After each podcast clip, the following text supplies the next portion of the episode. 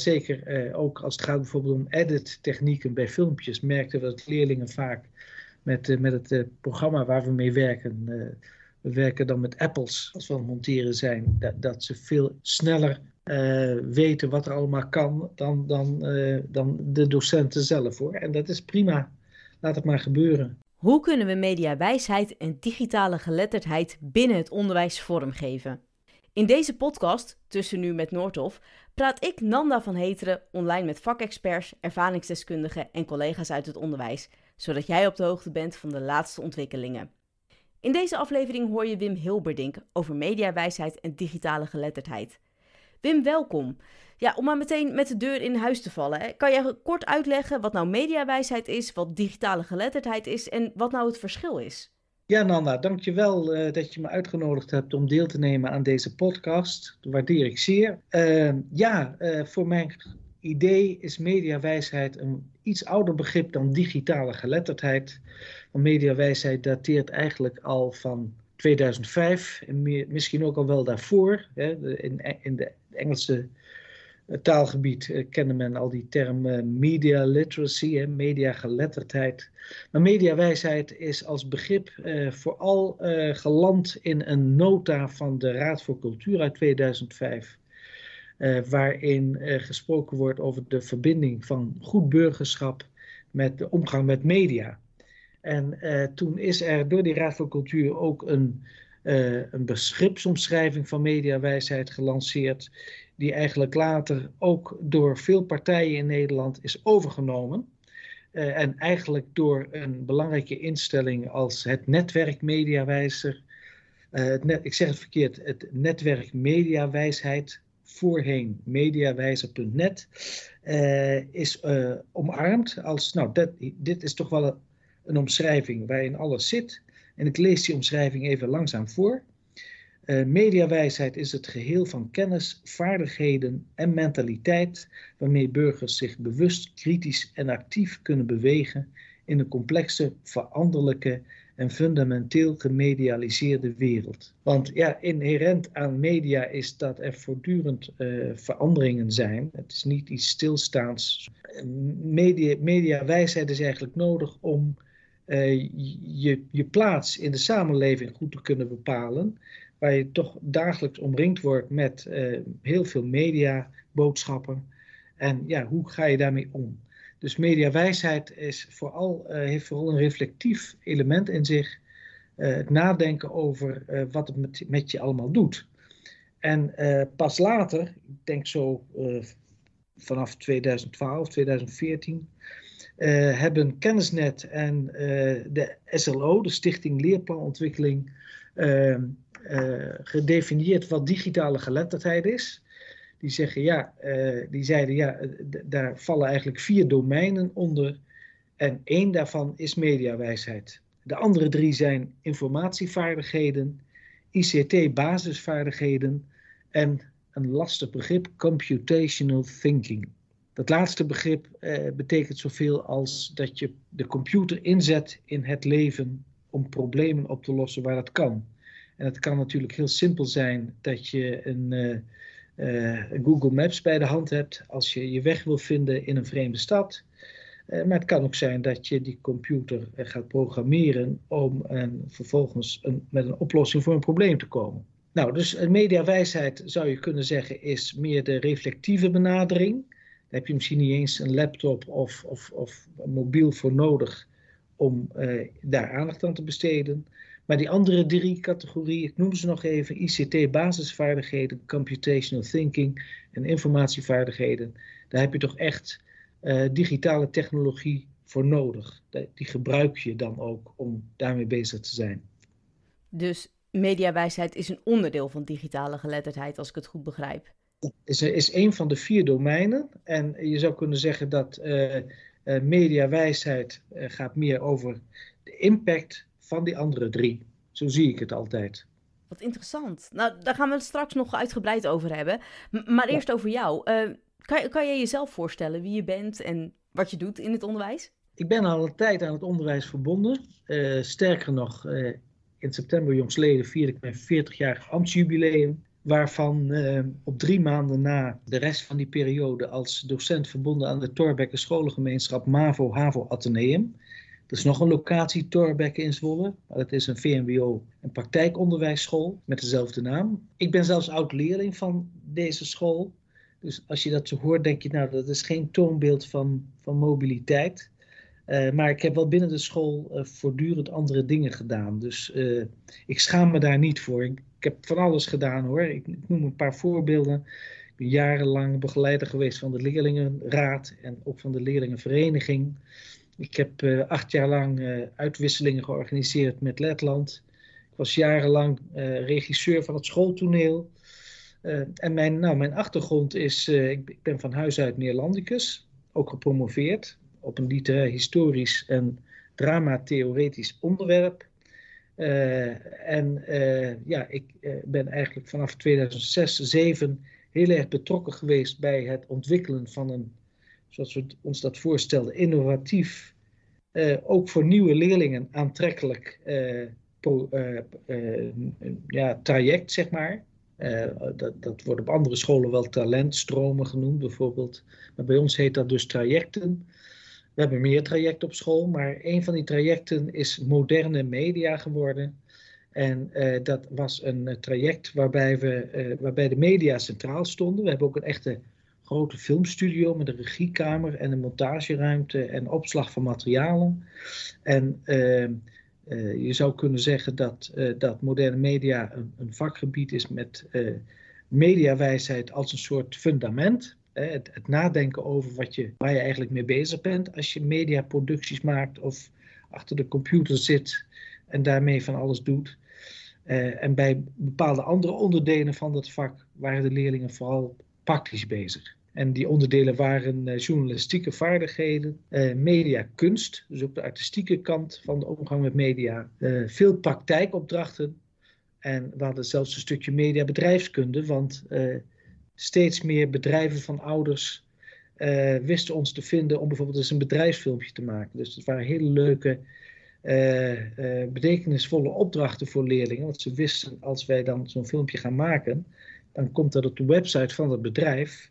En ons filmpje moet een goed beeld geven van wat dat bedrijf doet. Dus ehm, dat, dat was allemaal heel interessant het lijkt me ook echt superleuk. Niet alleen voor de leerlingen, maar ook voor jou. En wat je zegt, hè, ondanks 40 jaar aan dezelfde school verbonden als docent, kan ik me voorstellen dat je zegt: mijn onderwijscarrière is heel divers geweest tot nu toe.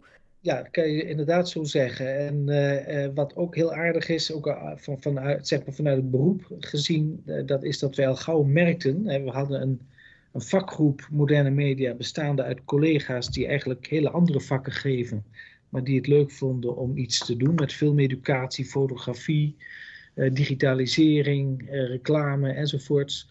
Uh, en het zijn dus collega's die het grootste deel van de week wiskunde of biologie of beeldende vorming gaven, maar ook een paar uur per week iets deden met moderne media.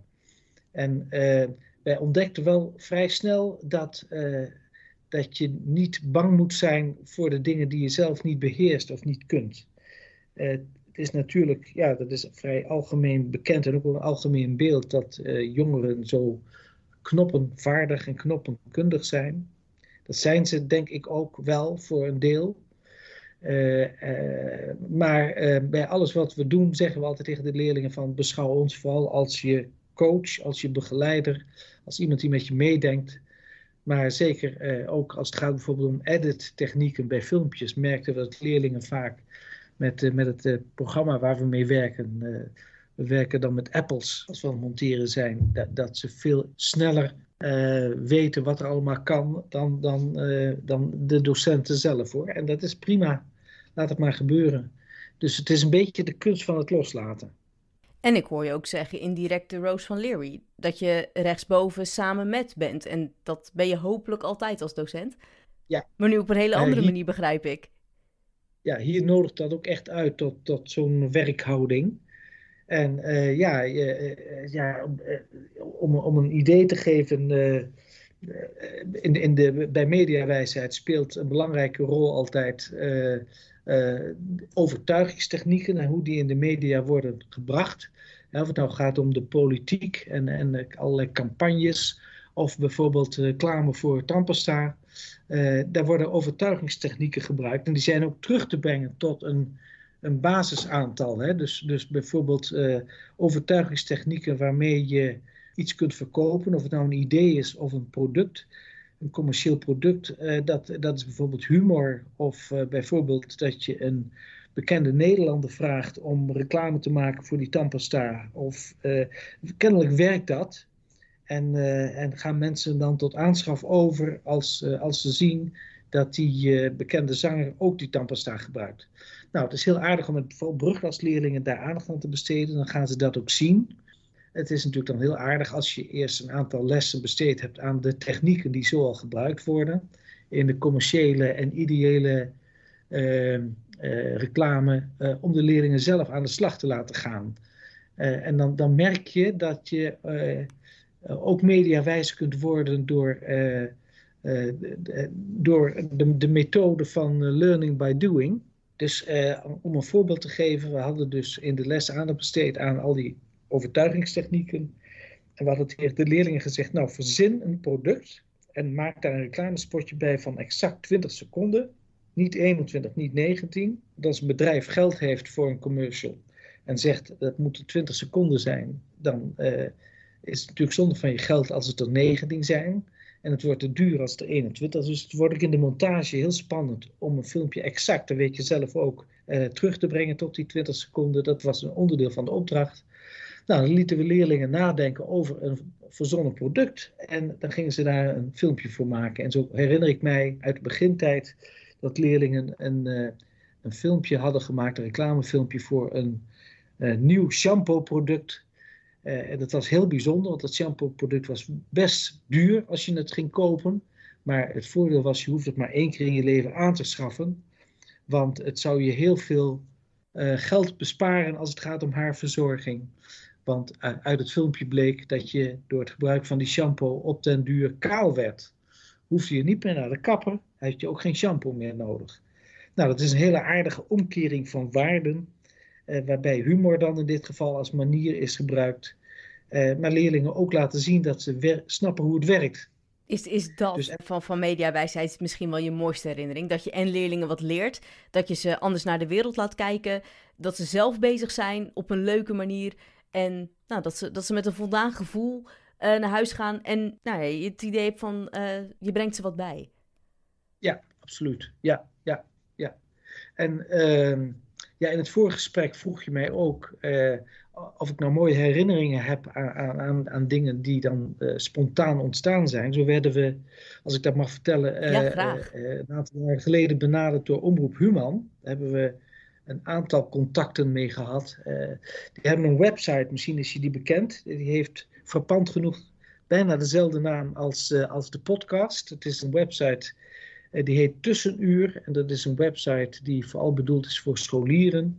En daarop staan filmpjes over allerlei onderwerpen waar jongeren zoal mee bezig zijn. Het is ook gekoppeld aan 3FM, radio. Uh, en die website uh, Tussenuur uh, wilde een digitaal experiment doen en kwam met het idee bij ons aankloppen.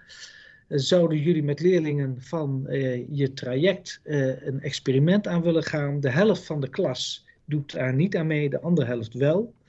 En die andere helft moest dan proberen om 24 uur online te leven.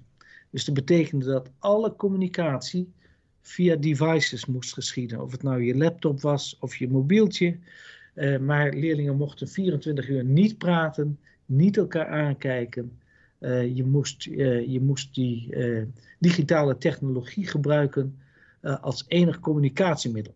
Dat ging zelfs zo ver dat er contracten werden opgesteld, intentieverklaringen, ook ouders, want ook moesten de kinderen thuis proberen online te leven. En uh, dat, uh, dat uh, experiment startte op een dinsdag om half tien met een cameraploeg, met, met zelfs twee cameramensen.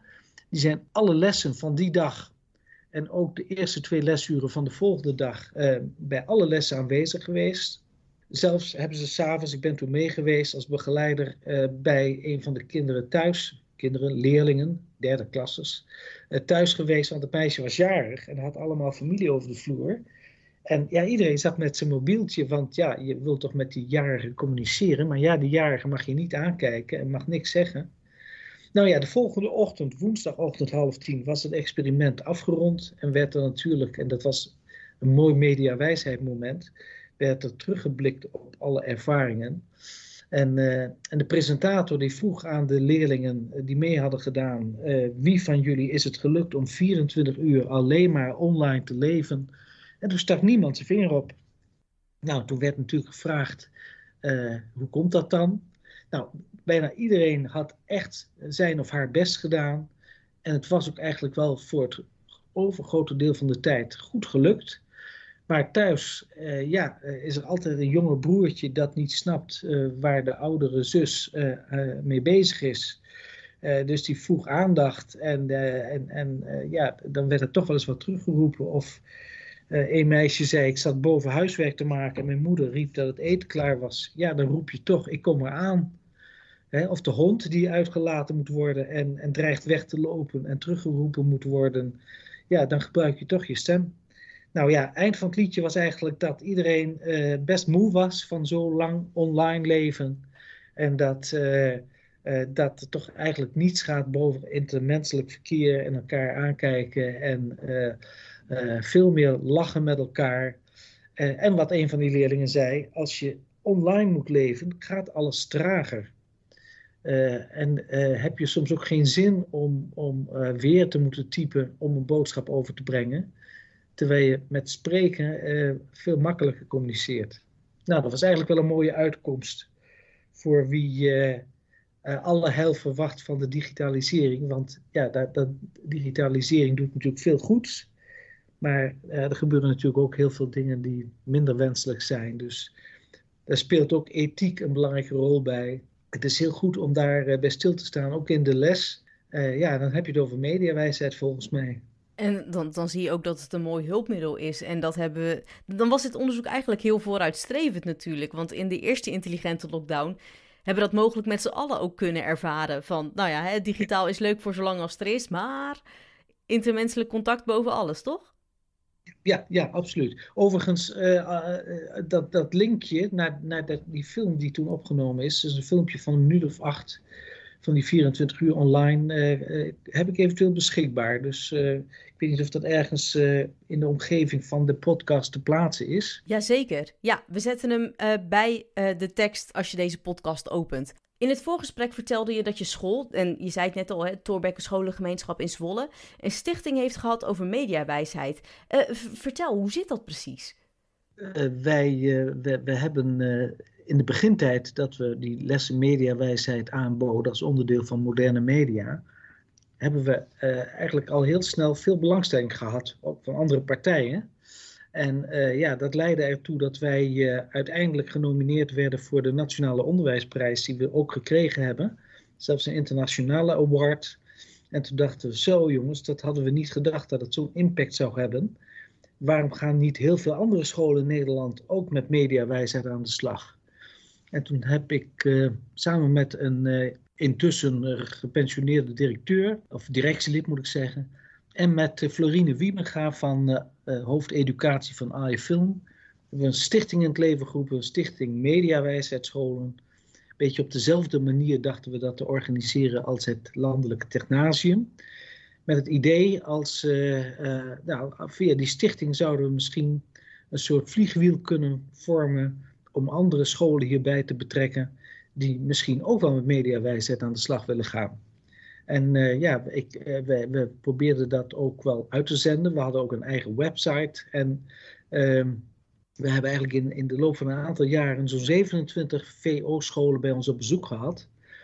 En al heel snel uh, hadden we zes, zeven scholen die ook met die mediawijsheid aan de slag wilden. En het wonderlijke is dat na een paar jaar dat eigenlijk tot stilstand kwam. We hadden wel twee keer per jaar bijeenkomsten. Altijd één van die twee bij iFilm en de andere bij een van de scholen of op een andere locatie. Maar uh, het groeide niet. Hè? Terwijl we bijvoorbeeld wisten dat het technasium, geloof ik, meer dan 80 scholen in Nederland onder, hoede heeft, uh, onder zijn hoede heeft, het woord. Uh, maar bij ons is dat toch eigenlijk niet gelukt om dat, om dat zo groot te maken, zou ik maar zeggen. En ja, we hebben ons wel een tijd als bestuur afgevraagd hoe dat nou kwam. Ook wel vragenlijsten uitgezet. En daar hebben we eigenlijk nooit goed antwoord op gekregen. En uh, intussen waren er allemaal ontwikkelingen in onderwijsland uh, via de commissie Schnabel en Platform 2032 en uiteindelijk curriculum.nu. En toen zagen we in de verschillende stukken die daarover verschenen en de gesprekken in de media, dat de bedoeling was om digitale geletterdheid onderdeel te laten zijn van een toekomstbestendig curriculum. En digitale geletterdheid, wat ik al vertelde, daar is uh, mediawijsheid onderdeel van. Dus dachten we eigenlijk maakt dat misschien wel onze stichting overbodig als via de kerndoelen en de eindtermen mediawijsheid straks in alle PO en VO scholen en zelfs het speciaal onderwijs onderdeel wordt van de curricula. curricula. Uh, dus dan uh, zitten onze werkzaamheden er misschien op. Dus misschien weet je dat in oktober 2019 de eindproducten van de verschillende ontwikkelteams van Curriculum.nu zijn opgeleverd en aangeboden aan de minister. En we hebben in januari 2019, uh, eh, in afwachting van die oplevering, hebben we besloten om, uh, om die stichting dus uh, te ontbinden. ik had in, in, in de aanloop naar Curriculum.nu een beetje de opdracht, ook vanuit het bestuur, om te proberen om daartussen te komen, om het zo maar te zeggen. Ik heb toen ook gesolliciteerd. En ja, dat is toen tot onze grote blijdschap, ook van mezelf, want ik vond het heel leuk om daarbij betrokken te zijn. Dat is toen gelukt en ik, ik, maakte toen deel uit van het ontwikkelteam Digitale Geletterdheid, 16 personen. En ja, dat wa was, was een team van, bestaande uit mensen van diverse achtergronden en pluimage. En ik zat daar vooral, had ik ook zelf het gevoel, met als expertise die mediawijsheid. Want ik, ik weet echt heel weinig van programmeren en, en zeker computational thinking en zo. Dat, dat is niet meteen mijn kopje thee, zoals de Engelsen zeggen. Maar ehm, ja, ik, ik dacht, ik, ik heb volgens mij wel wat in te brengen, ook door onze ervaring als school. En ik geloof ook wel dat dat, dat uiteindelijk zo uitgepakt heeft. Dus Um, het was een heel prettige samenwerking van mensen die allemaal heel erg expert waren op hun gebied. En ik vind zelf dat het een, een prachtig eindproduct heeft opgeleverd. Maar ja, de bedoeling is dat uh, wat we opgeleverd hebben, dat zijn allemaal van die bouwstenen geworden. ja, dat is eigenlijk wat moet er aangeboden worden in het onderwijs. Um, maar de vertaalslag naar het hoe, ja, dat moet nu nog allemaal gaan gebeuren. En mede door de, door de politieke ontwikkelingen, de, de stroef verlopende kabinetsformatie, is dat eigenlijk een beetje in het slop geraakt, heb ik het gevoel. Ja, ik, ik hoop toch wel dat die digitale geletterdheid uiteindelijk ook, net als burgerschap, want dat zou ook een leergebied zijn, dat net als digitale geletterdheid een plek moet krijgen binnen de andere vakken. Je zei het net zelf al impliciet, want in curriculum.nu is de digitale geletterdheid een losse pijler. Uh, betekent dat ook in jouw ogen dat we het juist als los vak moeten zien of juist niet? Nee, het is dus uh, in ontwikkeling uh, gepresenteerd als los leergebied, net als burgerschap.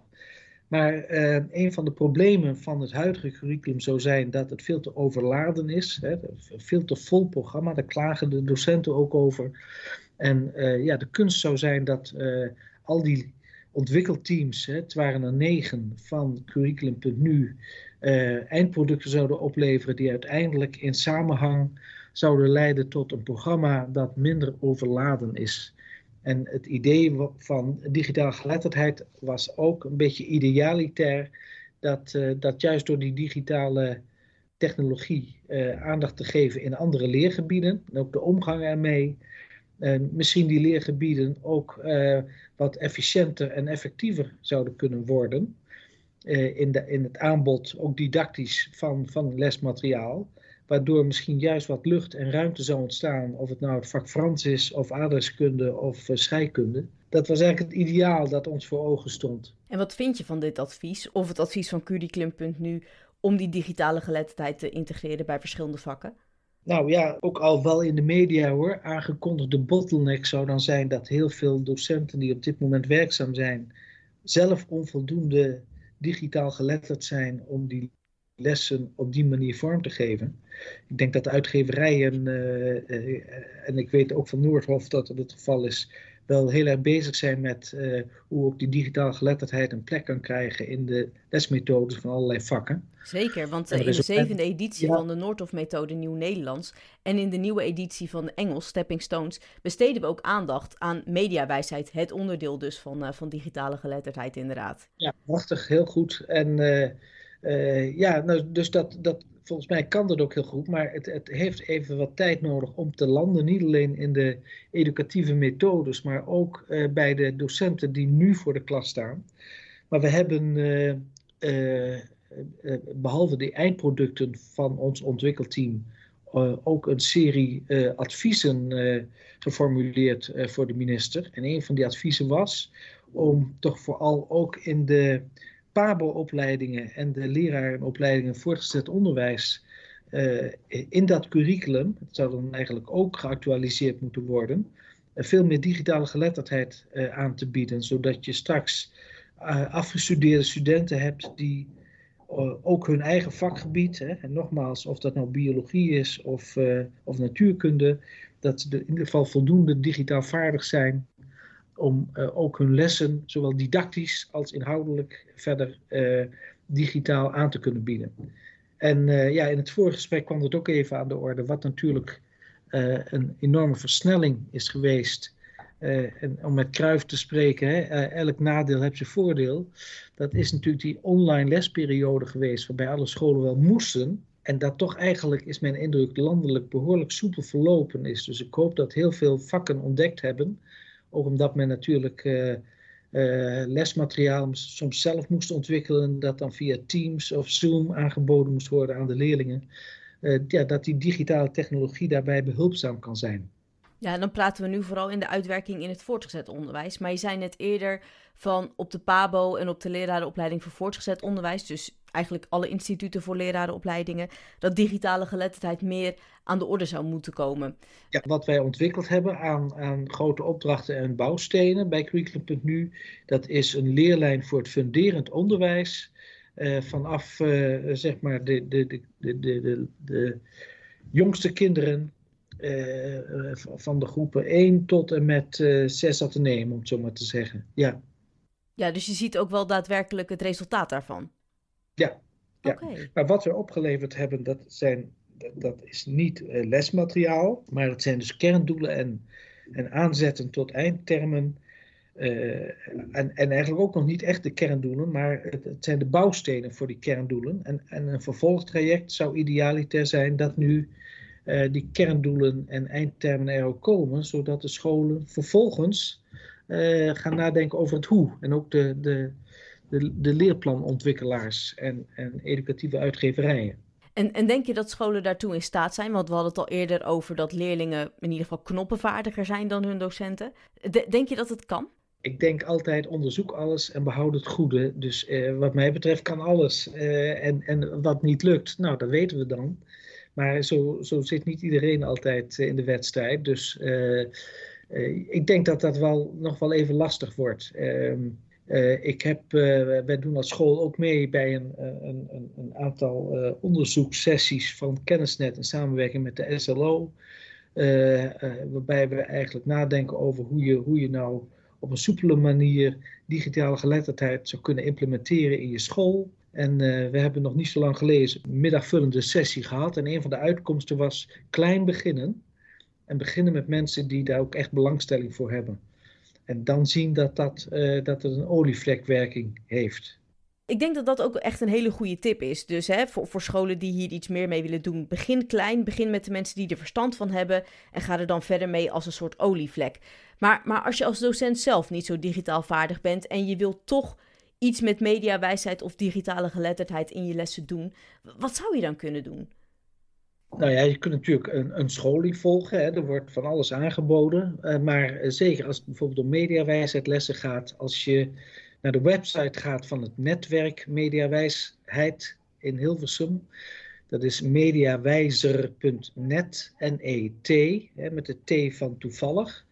Uh, dan uh, uh, vind je, als je lesmateriaal als in de zoekfunctie invoert, word je verwezen naar heel erg veel materiaal dat in de loop der jaren ontwikkeld is. dus dan hoef je niet zelf van alles te bedenken en te ontwikkelen. Maar het is ook heel leuk om gewoon zelf met je eigen vakgroep, ja, dat kost wel tijd, om na te denken over de manier waarop je aandacht besteedt aan, uh, aan uh, thema's die met mediawijsheid verbonden zijn. En dat kan ook heel inspirerend zijn, juist. Was die reclame die jij net noemde, hè, dat met die leerlingen en die shampoo, was dat een van die voorbeelden die jullie zelf hebben bedacht? Of de leerlingen naar aanleiding van jullie opdracht? Ook eh, rond 2005, 2006 heeft de SLO een tiental lessen ontwikkeld rondom uh, mediageletterdheid. Zo heette dat toen, maar dat is dus later mediawijsheid geworden. En een van die lessen, dus een hele leuke les, die heet uh, 10 manieren om een idee te verkopen. En uh, die, die lesbrief hebben we gebruikt uh, om, om het onderwerp te introduceren en te bespreken in de klas.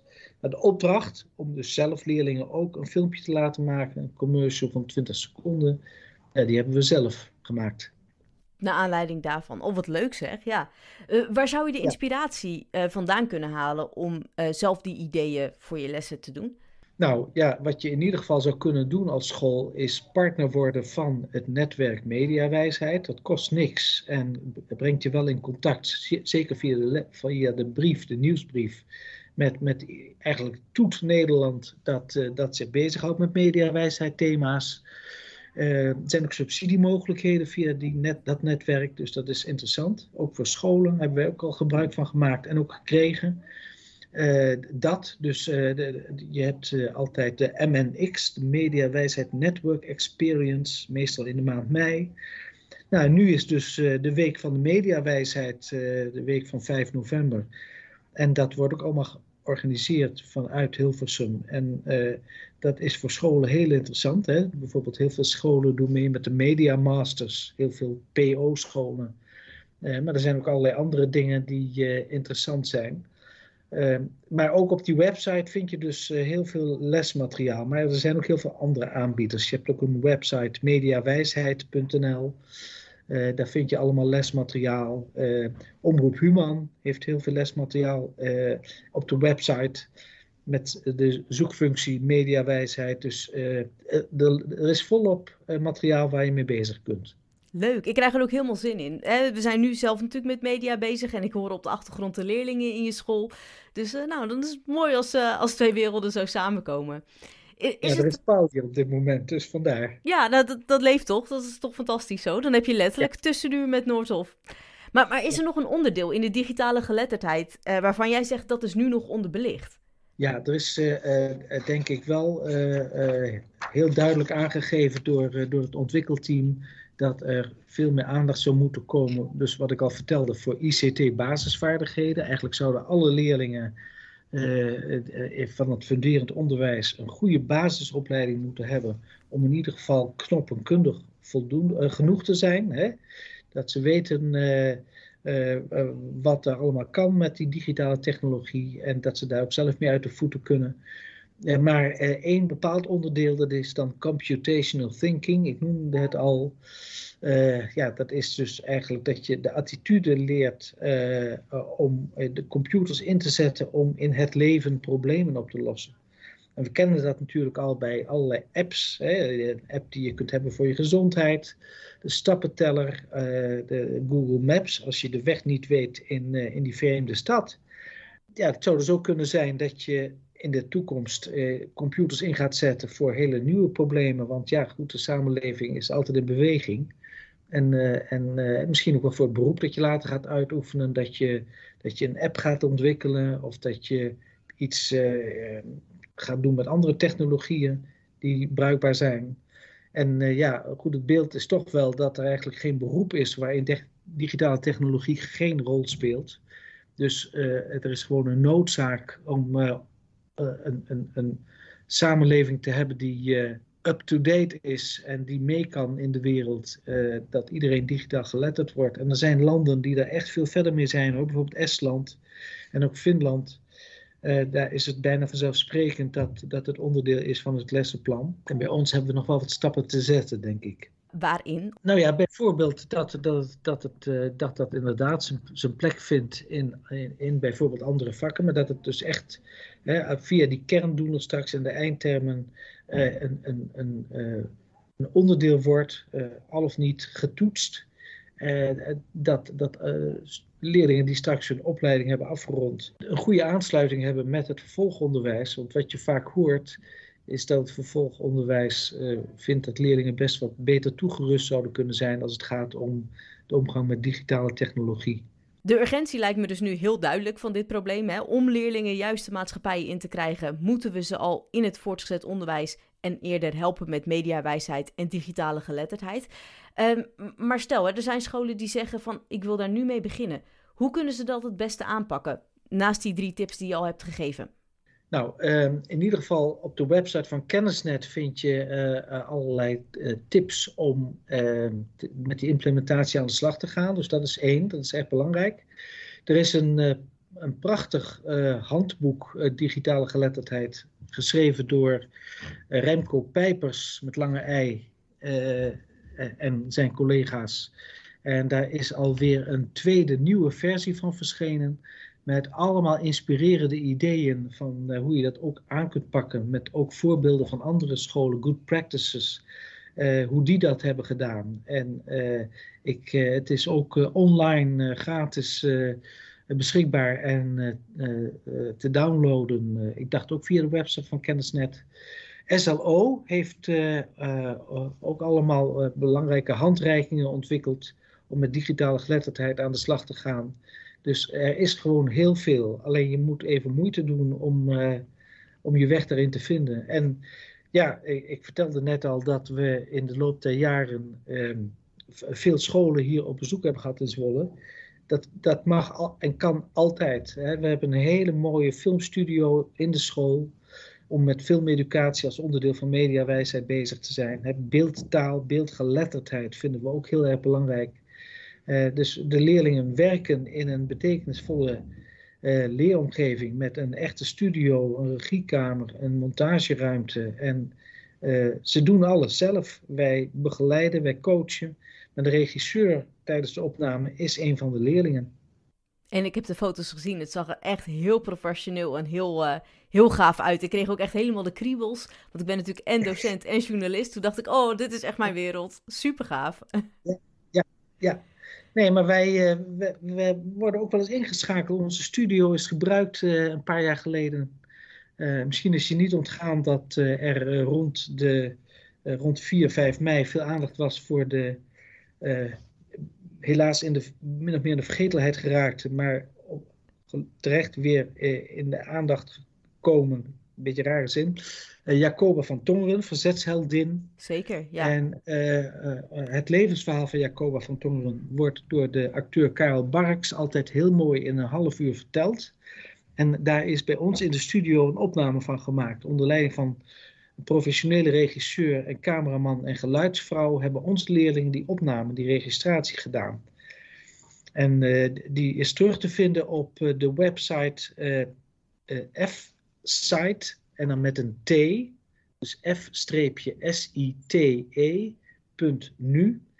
Uh, daar, dat is een website die gaat over belangrijke vrouwen uit de vaderlandse geschiedenis. En, en bovenaan de website vind je een aantal categorieën, hè, bijvoorbeeld sport en cultuur. Maar er is ook een legertank te zien. En als je daarop klikt, dan uh, krijg je een menu met allemaal belangrijke vrouwen. Te beginnen met Mata Hari. Maar dan vind je ook Jacoba van Tongeren als je naar beneden scrolt. En uh, de filmopname die bij ons op school is gemaakt door onze leerlingen. Daar zijn we heel erg trots op. Tof, ik, ik ga kijken. Ik ben echt super benieuwd. Dankjewel voor dit goede gesprek. Graag gedaan.